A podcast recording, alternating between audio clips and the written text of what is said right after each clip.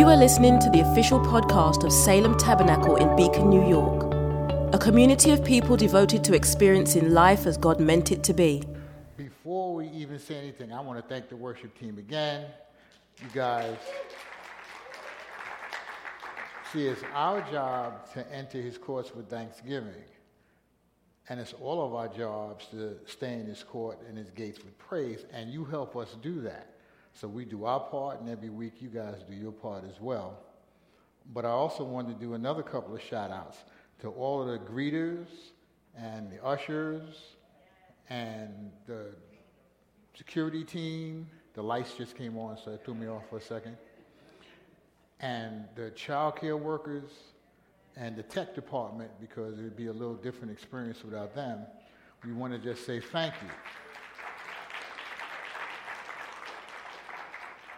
Because this is what we do as family. And speaking of family, we have two family members that used to be here. You guys live out west now somewhere. But the Buckets are here, and they were elders in this church if you don't know them. Well, wave, that wave. There you go. So we just want to welcome you, and it's good to see you guys. It's funny, Essie and I were talking about you two this morning on the way to church. It was like, oh, wow, look at that, they're there. But what we are is family, whether we're living out west or wherever we are, we're family. And as the family of God, what we're called to do is live and move and have our being in Him. And our living, moving, and having our being needs to be rooted in faith. Because ultimately, that's what this is all about. It's about having faith. And our faith needs to be based on the fact that God is all powerful, and he's all knowing and he's everywhere. All powerful, all knowing, and everywhere. But even above and beyond that is his grace toward us because he could be some kind of all powerful maniac out there, but that's not what he is. What he is is our loving Father who extends his love and his grace toward us.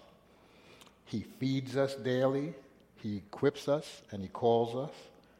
He instructs us in matters that are eternal, but he also gives us the ability to know how to live here on this planet, how to get along with each other, which is important. He creates us to reflect his character. Think back to Adam. I talked about that once before. But he created us so that way we are literally his children. And for all of us parents in here, you know, people can look at your kid and say, wow, I know who his daddy is. I know who his mommy is. Well, when we walk about, that's what we should be happening with us as well, because He created us to look and to be like Him.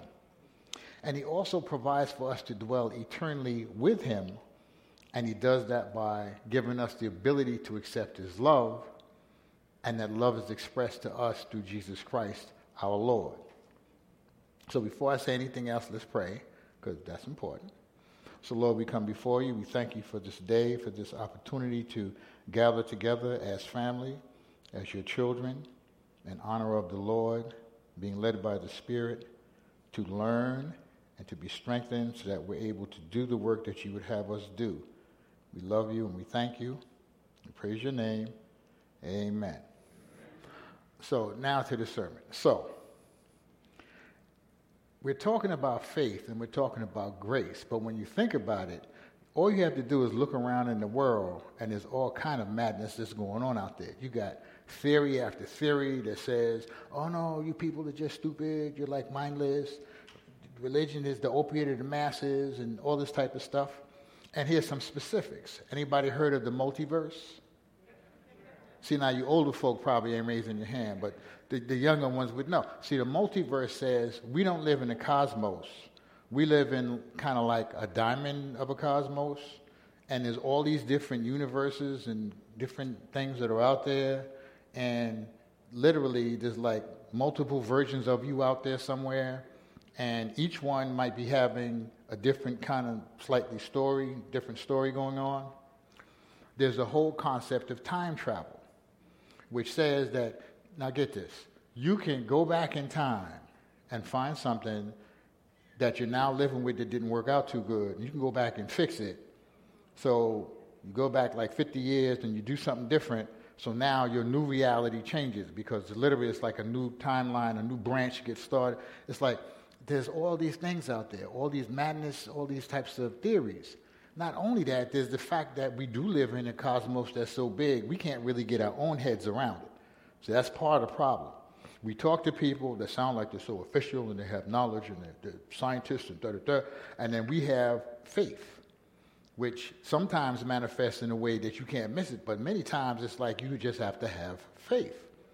So we're living in a cosmos that's 14 billion, more than 14 billion years old. It's got millions, if not billions, of galaxies. Each galaxy has billions, if not trillions, of stars. So we can't really necessarily get our head around this, this neighborhood, if you will, that we're living in. So when we talk to people that have these theories, sometimes it's difficult, and sometimes we don't necessarily want to say anything because they sound like they're so smart and they have this information. But the bottom line is that the creator of this universe, the creator, makes himself known to us. He reveals himself to us through his love and his grace he has specifically revealed himself to us through Jesus Christ our Lord. And he makes this known. He, he gives us the ability to respond positively, positively through the Holy Spirit, our Father, the great I am. Now, just a quick aside, I didn't really check, but I think the last time I spoke, it was June, and we talked about the names of God. That was one of the things that we talked about. And Ian and I had put together the list. So I think they're out there at the, uh, the what's it called? See, I'm Watch this. Yes, the information center.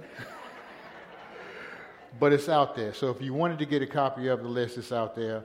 And so we don't need to go over that again. But the name, some of the, by the way, those aren't all of the names, those just many of the names. God has so many names, He's multifaceted. So if we, let's get into the sermon now. So if we take a look at 1 Corinthians 8, 5, and 6, it says, for although there be there may be so-called gods in heaven or on earth, as indeed there are many gods, small g gods. There are many gods and many lords. Yet for us there is one God, the Father, from whom are all things, and for whom we exist, and one Lord Jesus Christ, through whom all are all things, and through whom, whom we exist. So when I was preparing, I found an Old Testament passage in Psalm 94 that is going to go along with what we'll be talking about. It comes from Psalm 94, verses 2 to 11, and then again verses 20 to 23. And it says, Rise up, O judge of the earth. Repay the proud what they deserve. O Lord, how long shall the wicked, how long shall the wicked exult? They pour out their arrogant words all the evildoers boast. They crush your people, O Lord, and afflict your heritage. They kill the widow and the sojourner and murder the fatherless. And they say, now get this, the Lord does not see. The God of Jacob does not perceive. However, the writer of Psalm, this psalm says, Understand, O dullest of the people, fools, when will you be wise? He who planted the ear does he not hear? He who formed the eye, does he not see? He who disciplines the nation, does he not rebuke? He who teaches man knowledge, the Lord, knows the thoughts of man, that they are but a breath. Can wicked rulers be allied with you, allied with you, those who frame injustice by statute? Now think about that for a second. Think about all the legislators, what's going on in Washington. I don't know necessarily about Fishkill and Beacon, but what's going on in Washington, all these rules that are coming out, all these laws that are kind of making no kind of sense. Both parties, I don't know that any of them are saved, and that's why we're dealing with what we're dealing with. But can wicked rulers be allied with you, those who frame injustice by statute? They band together against the life of the righteous and condemn the innocent to death. But the Lord has become my stronghold and my God, the rock of my refuge. He will bring back on them their iniquity and wipe them out for their wickedness. The Lord our God will wipe them out. Now, this is just in case you get nervous. This is not going to be a fire and brimstone service sermon. I could do one of those, but that's not what the Lord had me do today. But he does say he will bring back on them their iniquity and wipe them out for their wickedness. Which leads us to the title because you always spend a little bit of time when you're coming up to what is the title of the sermon. And what I came up with for today was If, Then, Therefore. If, then, therefore. And where's Frank? Frank, I told you we're going to do a reference, so we have to do a word definition because if we don't do definitions, then we feel like something got left out. But it's a very short title, so we only have two words that we're going to do a definition of if and therefore. Now, what if is, is it's a conjunction, meaning it kind of joins two things together, and it literally means that on the condition of, or suppo- the supposition that, if and therefore means consequently or as a result of. So you're probably saying, okay, so where do you get this title from? Because that's kind of like a strange title. Well, I really kind of got it from my undergraduate school roots. I went to SUNY Binghamton, and at SUNY Binghamton, I was a lit and rhetoric major and Afro American studies major. And what rhetoric is, one of the definitions, a small or shorter definition, is it's the art of persuasion. The art of persuasion. Basically, meaning it's like how you argue things, how you make points about things.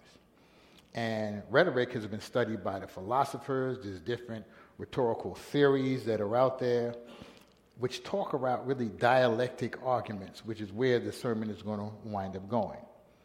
So, if we talk about dialectic, well, what is it that we mean? Well, the dialectic is the specific technique of arguing or the technique of persuasion that's used in rhetoric. What it is is deliberative and it's logical. So it's not like an emotional argument. You see people get on TV and ah, blah, blah. no, it's not that. You sit down, you talk with people, and you kind of rationalize things that are going on.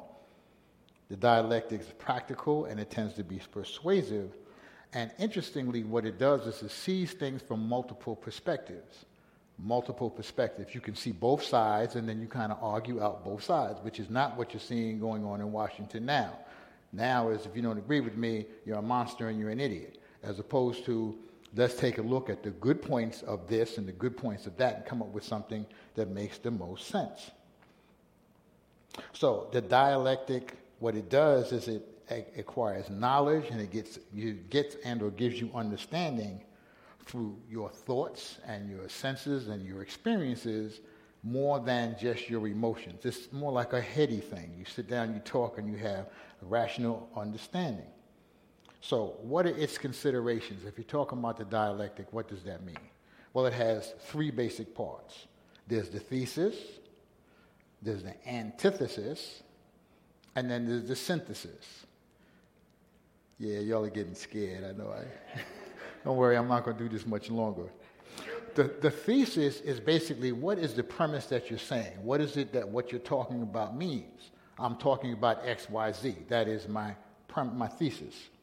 The antithesis is the opposite side of that. So if I say, well, everything is up, well, everything is up, that means by definition there are some things that are down. So let's take a look at both of those and the synthesis is how you combine, how you put together that which is one way as opposed to that which is on the other side of that.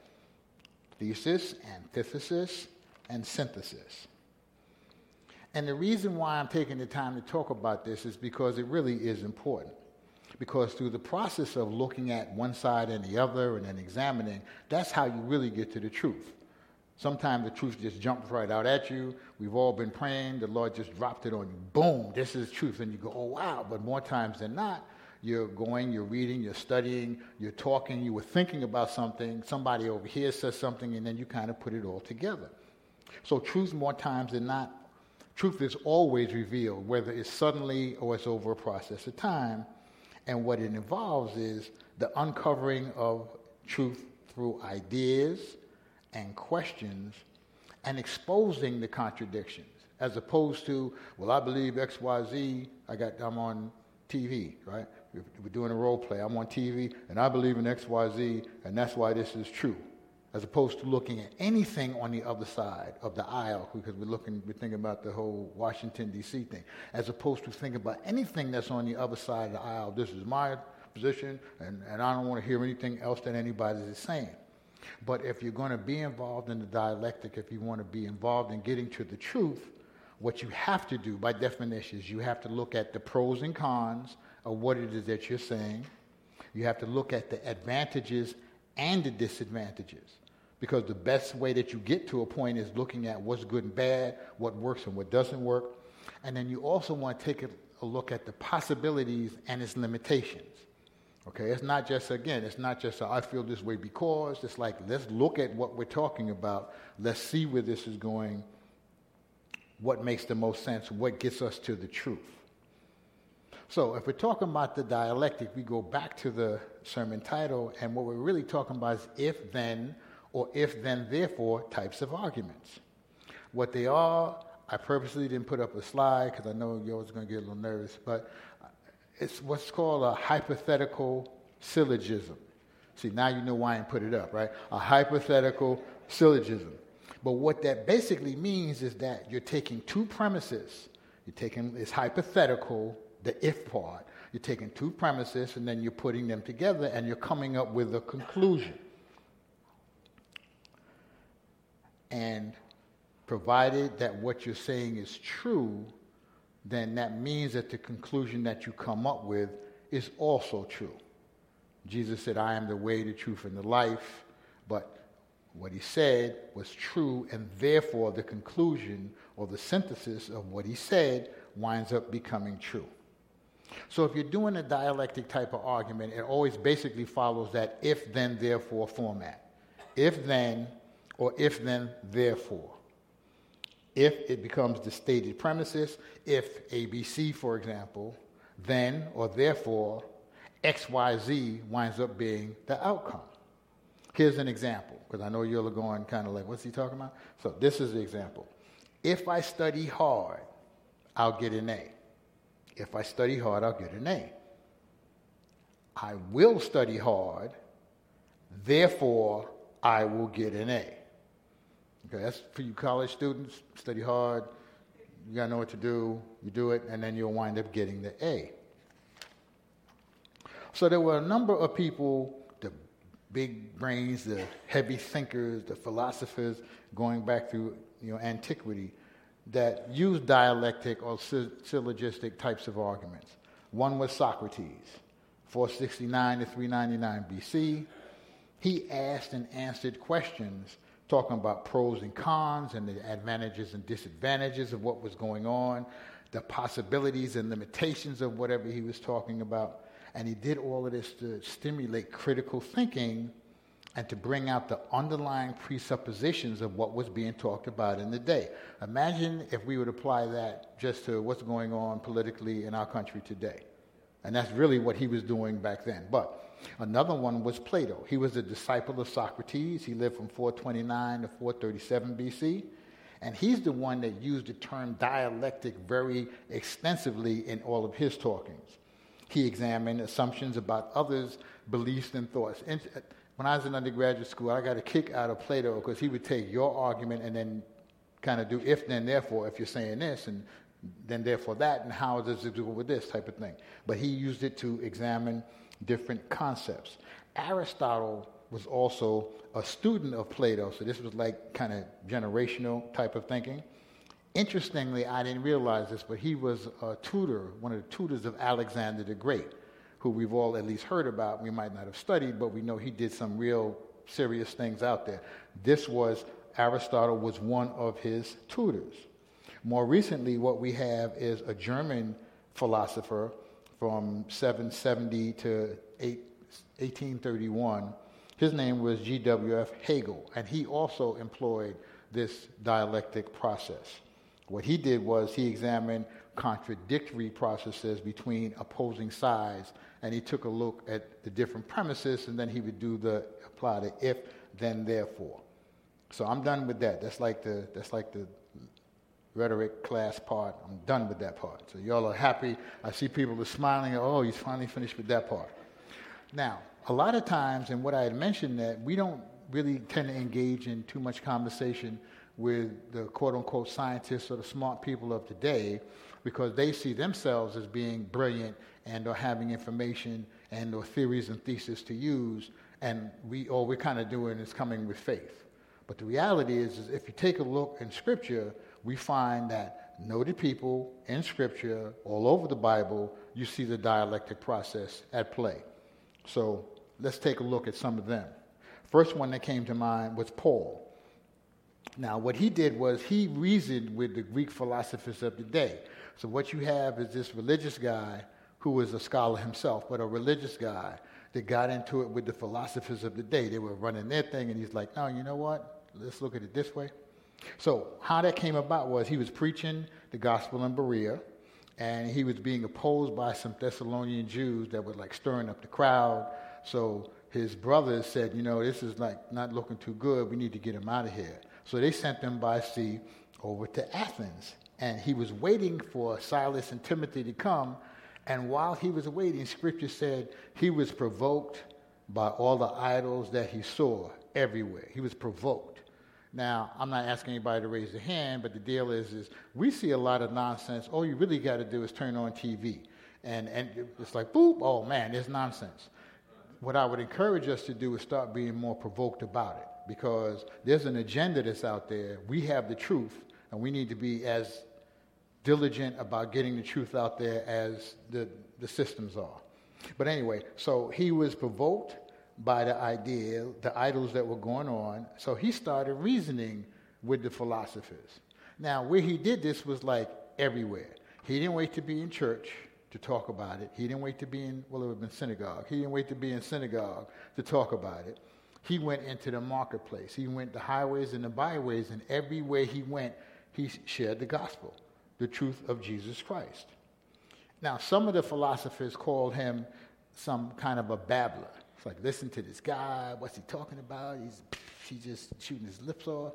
But there were other philosophers that said, you know, because they were listening. That's another key. You got to really listen to people when they're talking because they'll tell you what it is that you either need to deal with or what it is that they're really dealing with. But they listened and they said, you know what? I mean, he's kind of talking about a foreign divinity, a divinity that we haven't heard about yet. And he's making a good presentation. So, you know what? Let's kind of listen to what he has to say. So they took him to the Areopagus See, now I practice saying that. I don't even know how I messed it up. But they took him to the Areopagus, which was kind of the, the high court at the time. It was called Ares Hill. Ares was the god of war. So they took him to this place where they used to do these big debates. And if we take a look at Acts 17 22 to 31, it says, So Paul, standing in the midst of the Areopagus, said, Men of Athens, I perceive in every way that you are very religious. For as I passed along and observed the objects of your worship, I found also an altar with this inscription to the unknown God. Now think about that. As opposed to saying, y'all are stupid, this don't make no sense. He was like, you know what? I see what you're doing. Let's talk about the pros and cons, right?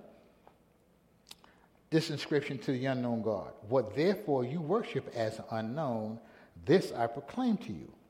The God who made the world and everything in it, being Lord of heaven and earth, does not live in temples made by man, nor is he served by human hands, as though he needed anything, since he himself gives to all mankind life and breath and everything. And he made from one man every nation of mankind to live on all the face of the earth, having determined allotted periods and the boundaries of their dwelling place, that they should seek God and perhaps feel their way toward him and find him. Yet he is actually not far from each one of us. For in him we live and move and have our being, even as some of your own poets have said, for we are indeed his offspring. Again, making us his children, making all of us family.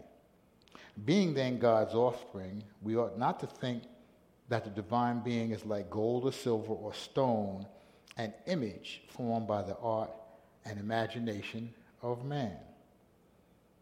The times of ignorance God overlooked, but now he commands all people everywhere to repent. I'll say that again. The times of ignorance God overlooked, but now he commands all people everywhere to repent. Why? Because he has fixed a day on which he will judge the world in righteousness by a man whom he has appointed, that man being Jesus Christ. And of this he has given assurance to all by raising him from the dead. So while Paul might have been religious, he knew how to put together an argument that was based on truth. Solomon, we know how smart he was, is another individual in the Bible who used the dialect process, the dialectic process. He uttered a number of if then statements. The temple was being dedicated around 1005 BC. It was finally done. And we're not going to look at it now, but if you take a look at Second Chronicles chapter 6, verses 22 to 39, he, it, he uttered a number, if, a number of if the people do this, if, then therefore, God, we want you to do this in response. The if, then therefore.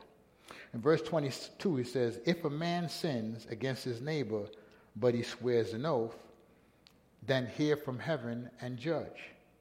Verse 24, If Israel is defeated because of sin, but it turns and acknowledges your name, then forgive and restore, return them, restore them to the land.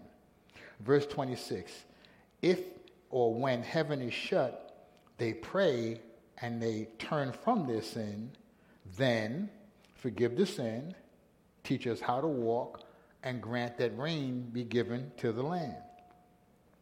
In verse 28, there's a number of them. If there is famine or pestilence or blight or mildew, if the locust or caterpillar comes, if there are enemies besieging the city, if there is plague or if there is sickness, if any of these things happen, but the people pray, then we ask you to hear from heaven and render to each according to their hearts that you know. In verse 32, it says, If foreigners come to worship you, then hear from heaven and do all they ask. And I don't want to pass that up. See, we would be the foreigners that they were talking about, that Solomon was talking about. We would be the foreigners that would be coming to worship him. So he is saying, a good 3,000 years ago, he was praying for us. God always had us in mind. Verse 34 If your people go out to battle and they pray, then heal them and maintain, heal them and maintain their cause. And in verse 36, if they sin, and we know we all do, but if they sin, and because of that they become captives, then hear them and maintain their cause and forgive them. So that's what Solomon prayed to God at the, de- at the temple's dedication. God responded too, and he also used a dialectic argument. He appeared to Solomon at night. He had determined in his mind and heart that the temple was going to be seen as a house of sacrifice. And he uttered what's a pretty famous if then therefore statement. It comes from Second Chronicles 7:14. Some of you probably know that by heart.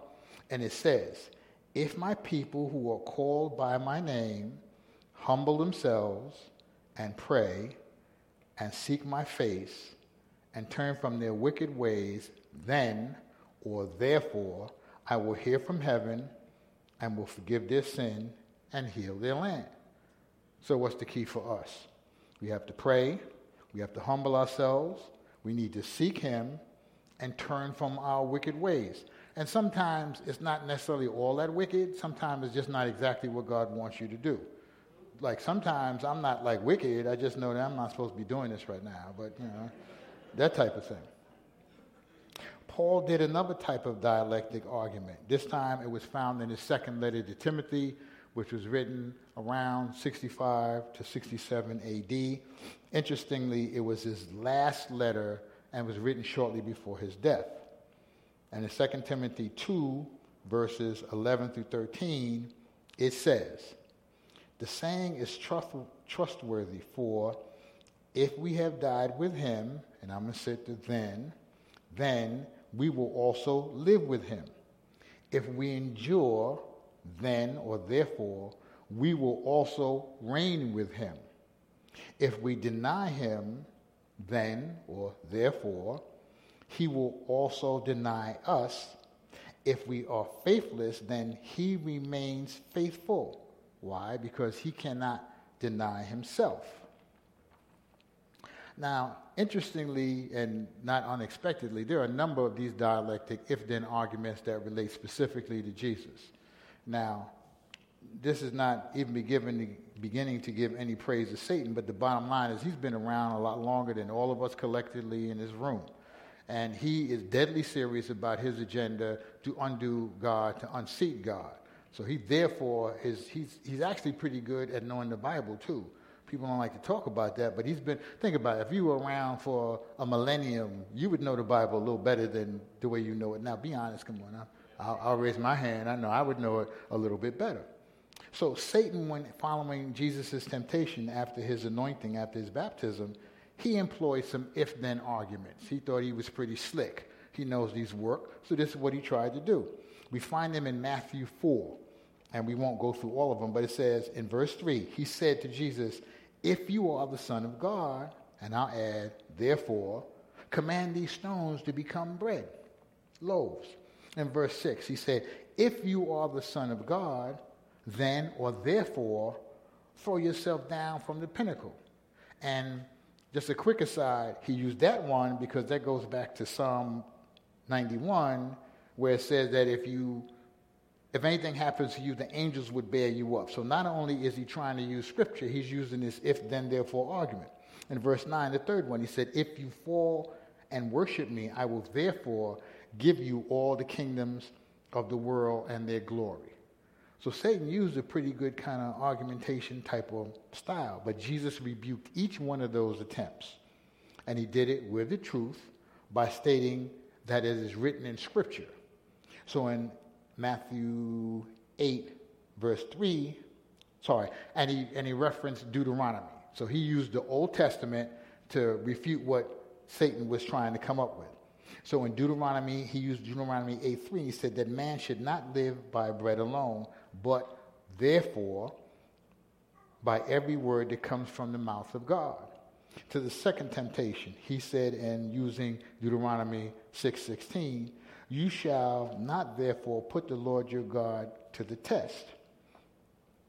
Then diligently keep his commandments, testimonies, and statutes. In verse chapter 6, verse 13, he said, You shall not worship the Lord, you shall worship the Lord your God, and therefore him only shall you serve. So Jesus used the dialectic, but he did it in the Beatitudes as well.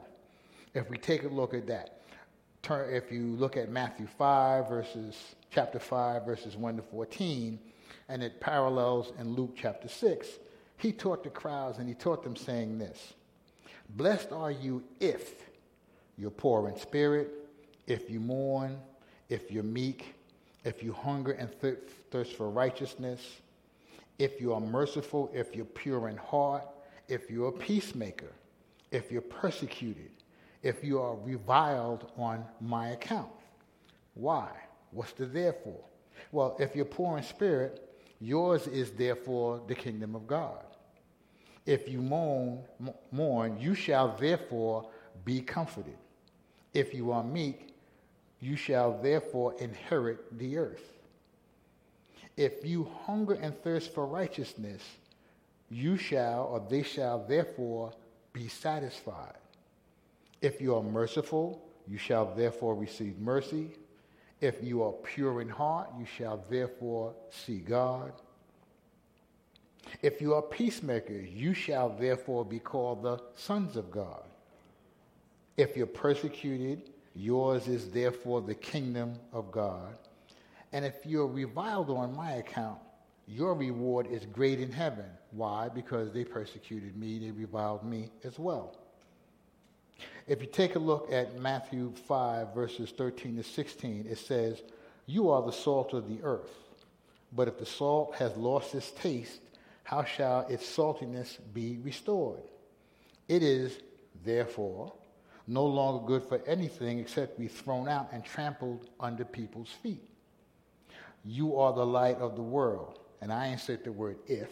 If a city set on a hill cannot be hidden, nor do people light a lamp and put it under a basket, but on a stand, and it gives light to all in the house. In the same way, therefore, Let your light so shine before others, so that they may see your good works and give glory to your Father who is in heaven. But Christ used the dialectic in another spot. Now, I'm going to encourage everybody, you need to read these on your own. It starts in uh, chapter 12, ch- uh, verse 24 of John, and it goes on to chapter 16, verse 14. And this is kind of where I got the sermon from. I was reading, and these ifs just kept jumping out. And I'm like, wow. Anytime you see something in the scripture and it keeps coming up, then you need to kind of explore that a little bit more. So I found a number of, of uh, statements that Jesus made, if then dialectical types of arguments. In chapter 12, verse 24, he says, If a grain of wheat dies but falls to the floor, it will therefore bear much fruit. 26, If anyone serves me, he must follow. Therefore, where I am, there he will be also. If anyone serves me, the Father will therefore honor him. So service comes with a reward. My grandmother used to say, it pays to serve the Lord. No, she wasn't like, you know, kind of money hungry, that type of thing. She was telling me, you will be blessed. She didn't necessarily quote this verse, but that's exactly what she was talking about. If anyone hears my words and does not keep them, my word will judge him on the last day. 13:8 If I do not wash you, you have no share with me therefore. If I have washed your feet as your Lord and teacher, you therefore ought to wash others' feet as feet, right? I'm, I'm sorry. I, yes, I was a lit major, but you know I had a moment just then. You ought, you ought to wash others' feet. If you know these things and do them, you are therefore blessed. If God has glorified me as the Son of my Man, God will glorify me. If you love, have love for one another, people will therefore know that you are my disciples. That's one that I like a lot. You can know that we're Christians because of how we interact with each other, because of the love that we share. 14 verse 2 If there are many rooms in my Father's house, I therefore go to prepare a place for you. If I go to prepare a place for you, I will therefore come again and bring you to me that we might be together. If you had known me, you would therefore have known my Father also. Pastor Bill talks about that. Jesus is the express, is the human expression of God literally. So if you know him, you can therefore know the Father. If you ask anything in my name, I will therefore do it. Now, we're not talking about lotto.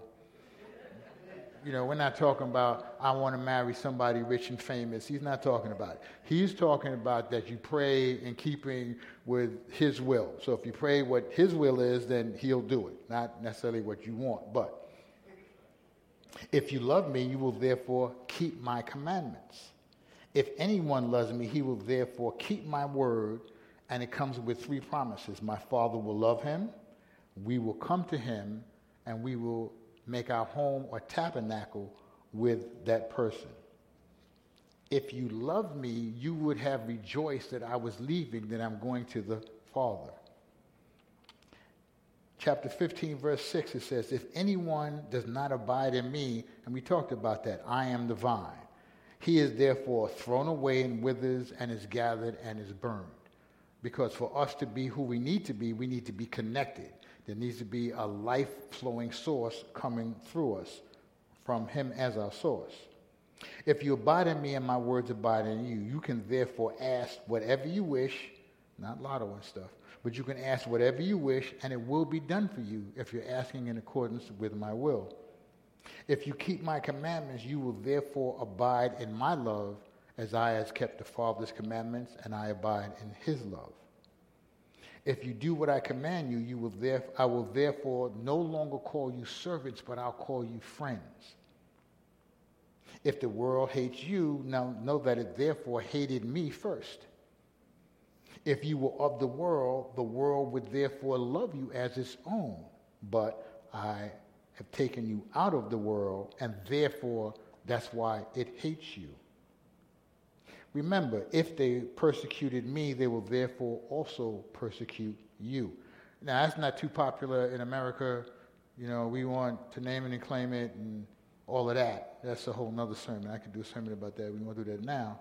But the bottom line is that uh, the world did not love Christ. He loves us. We love him. And therefore, we need to expect that sometimes things are not going to go necessarily the way we want.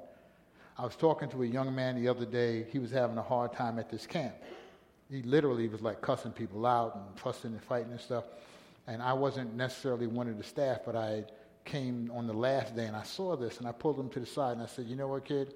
It doesn't make a difference how you start, it's how you finish.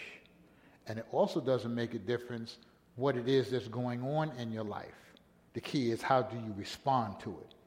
So that's, just an encouragement.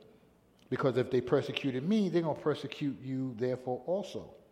If they had kept my word, meaning my teaching and my instruction, they would therefore also keep your word, your instruction.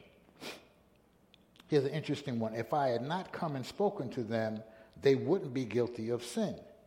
However, I've come because if I had done works that no one else had done, and I did, but they hadn't seen him, they therefore wouldn't be guilty of sin. If I do not go, this is now chapter 16, 7. If I do not go away, the Helper or the Holy Spirit will therefore not come to you. But if I go, I will therefore send the Holy Spirit to you. And the last one, he's come to verses 8 to 11 it says when, not if, but when he comes, he will therefore, talking about the Holy Spirit, convict the world concerning sin, because they don't believe me, concerning righteousness, because I go to the Father, and concerning judgment, because Satan is in fact going to be judged. In fact, he has been judged already. It's just a matter for this to all play out for us to see. So, some closing thoughts. I'm sure as I was talking, you could come up with some other if then therefores. I don't remember which one it was that he came up when I was like, oh, see, look at all these that came up. And she said, well, what about this one? And I said, oh, yeah, that's a good one, but it, I'm not going to necessarily use that one. But, but I'll give you a shout out. And what I encourage you to do is listen for if then types of arguments. And everywhere you go, and all of the conversations that you have or that you listen to, listen for it. Is the person just making an emotional plea that's not based on reality, is not based on truth? Or are they saying, well, if so and so and so, then therefore this needs to be the outcome or this needs to be the perspective, and they're looking at both sides of the coin? Because I, other than the Word of God and the Holy Spirit, Christ our Father, I don't see absolute truth anywhere. So when these guys get on TV, the radio, and all of this, and they're talking all of this, oh yeah, this this is the way it is. The other night I was laying down before I went to sleep. I was listening to this guy on the radio, and I was like, "What? Come on, man! I can argue that down." And you have a, a, a mic and like people listening to you. Maybe I need to get like on TV or something, but who knows? But what I'll do is let's close by reading Romans 15, verses 4 to 7. It says, For whatever was written in former days was written for our instruction, that through endurance and through encouragement of the scriptures we might have hope. Endurance encouragement. We can have hope. May the God of endurance and encouragement grant you to live in such harmony with one another in accord with Jesus Christ that together you may with one voice glorify the God and Father of our Lord Jesus Christ. Therefore, welcome one another as Christ has welcomed you for the glory of God. Welcome one another. Be encouraged. So I had my own little dialectic statement that I want to throw in there. This is, this is mine. If we have as his children the Holy Spirit to dwell in our hearts, and the Bible to fill our minds. Therefore, we should endure and be encouraged in his love. if we have these things, we can endure. We can make it despite what we see, how we feel, what's going on. I look at what's going on in our country and I get not really depressed. Sometimes I get angry. But I mean, I look at what's going on and I say, my goodness, uh, if I wasn't saved and I know that my home is not here, then I could get ugly, depressed about it. People are talking about, yeah, go get your guns now. It's like that is not what we're supposed to do. What we're supposed to do is be encouraged and strengthened in Him. He will bring this to a head. Judgment is in fact coming. So if we have as children have the Holy Spirit and the Bible to speak to our minds and hearts, then we can endure and we can do all that's necessary in His love. Why? because what we are called to do is to live and move and have our being based on faith and his grace for us. So, final thought Jesus calls us to have faith. Again, John 12, 24 to John 16, 14. Take your time, read each one of those. Literally, as I was putting this together, I was like, oh, this could be a sermon, and that could be a sermon, this could be a sermon. But the bottom line is, is that there, he's there. He's telling us the truth. He's letting us want to, he's letting us know what we need to do. So he calls us to faith, to abide in him, to keep his commandments, to know that we are hated by the world, to know that he was persecuted, faith to know that he went to prepare a place for us, we should have faith that He sent the Holy Spirit to indwell and guide and comfort us. We should have faith that the world will, in fact, be convicted of sin by the Holy Spirit. This isn't going to go on forever and ever. This madness that we see on TV, you know, out in the byways and the highways, the deal is, is it's not going to be this way forever. Jesus has, has called us to have faith to serve Him, to hear and understand His Word, and there are times, listen, I'm up here talking now, right? There's times when I read the Bible and it's like, I'm like, dang, did I get stupid overnight? What's, what happened that I'm not kind of getting it? It's okay. It's okay because we're reading a love letter from the creator of the universe whose bandwidth is so great we can't really understand it. So there's going to be times when he'll say something that we don't necessarily get. Don't give up. Keep reading. Keep reading, keep trusting, keep leaning on Him. We should have faith to know that we have been washed by Him, and therefore we have the capacity and should be washing and loving one another. Jesus calls us to have faith so that we can glorify Him, that we can love one another, that we can know Him, that we can ask for things as His children of a loving Father in accordance with His will, and we should have faith to love Him. So, last thought before we pray we have been called and equipped to do the work of ministry. We are able to endure for service, and sometimes service is easy, but sometimes it comes with a little bit of work. We are to invite the Holy Spirit's enabling presence into our lives. Why? So that we can effectively honor our Father and our Lord Jesus Christ. And what we're doing to honor him is to manifest acts that proclaim his kingdom and that heal others that we encounter. Proclaim his kingdom like Paul did when he was provoked by these idols and to heal others. And healing can mean physical, but it can mean spiritual, it can mean emotional, any type of healing that we need. Everyone in here, I know like almost everybody in here, there's something going on with everyone. And what we should be about is trying to promote healing in each other. That's what this is all about. So let's pray. Closing prayer. Lord, we come before you. We just thank you for all the things that you bless us with, Lord. We thank you for the fact that while in the world people with mics and platforms and all of that wax so eloquent, that we have the truth.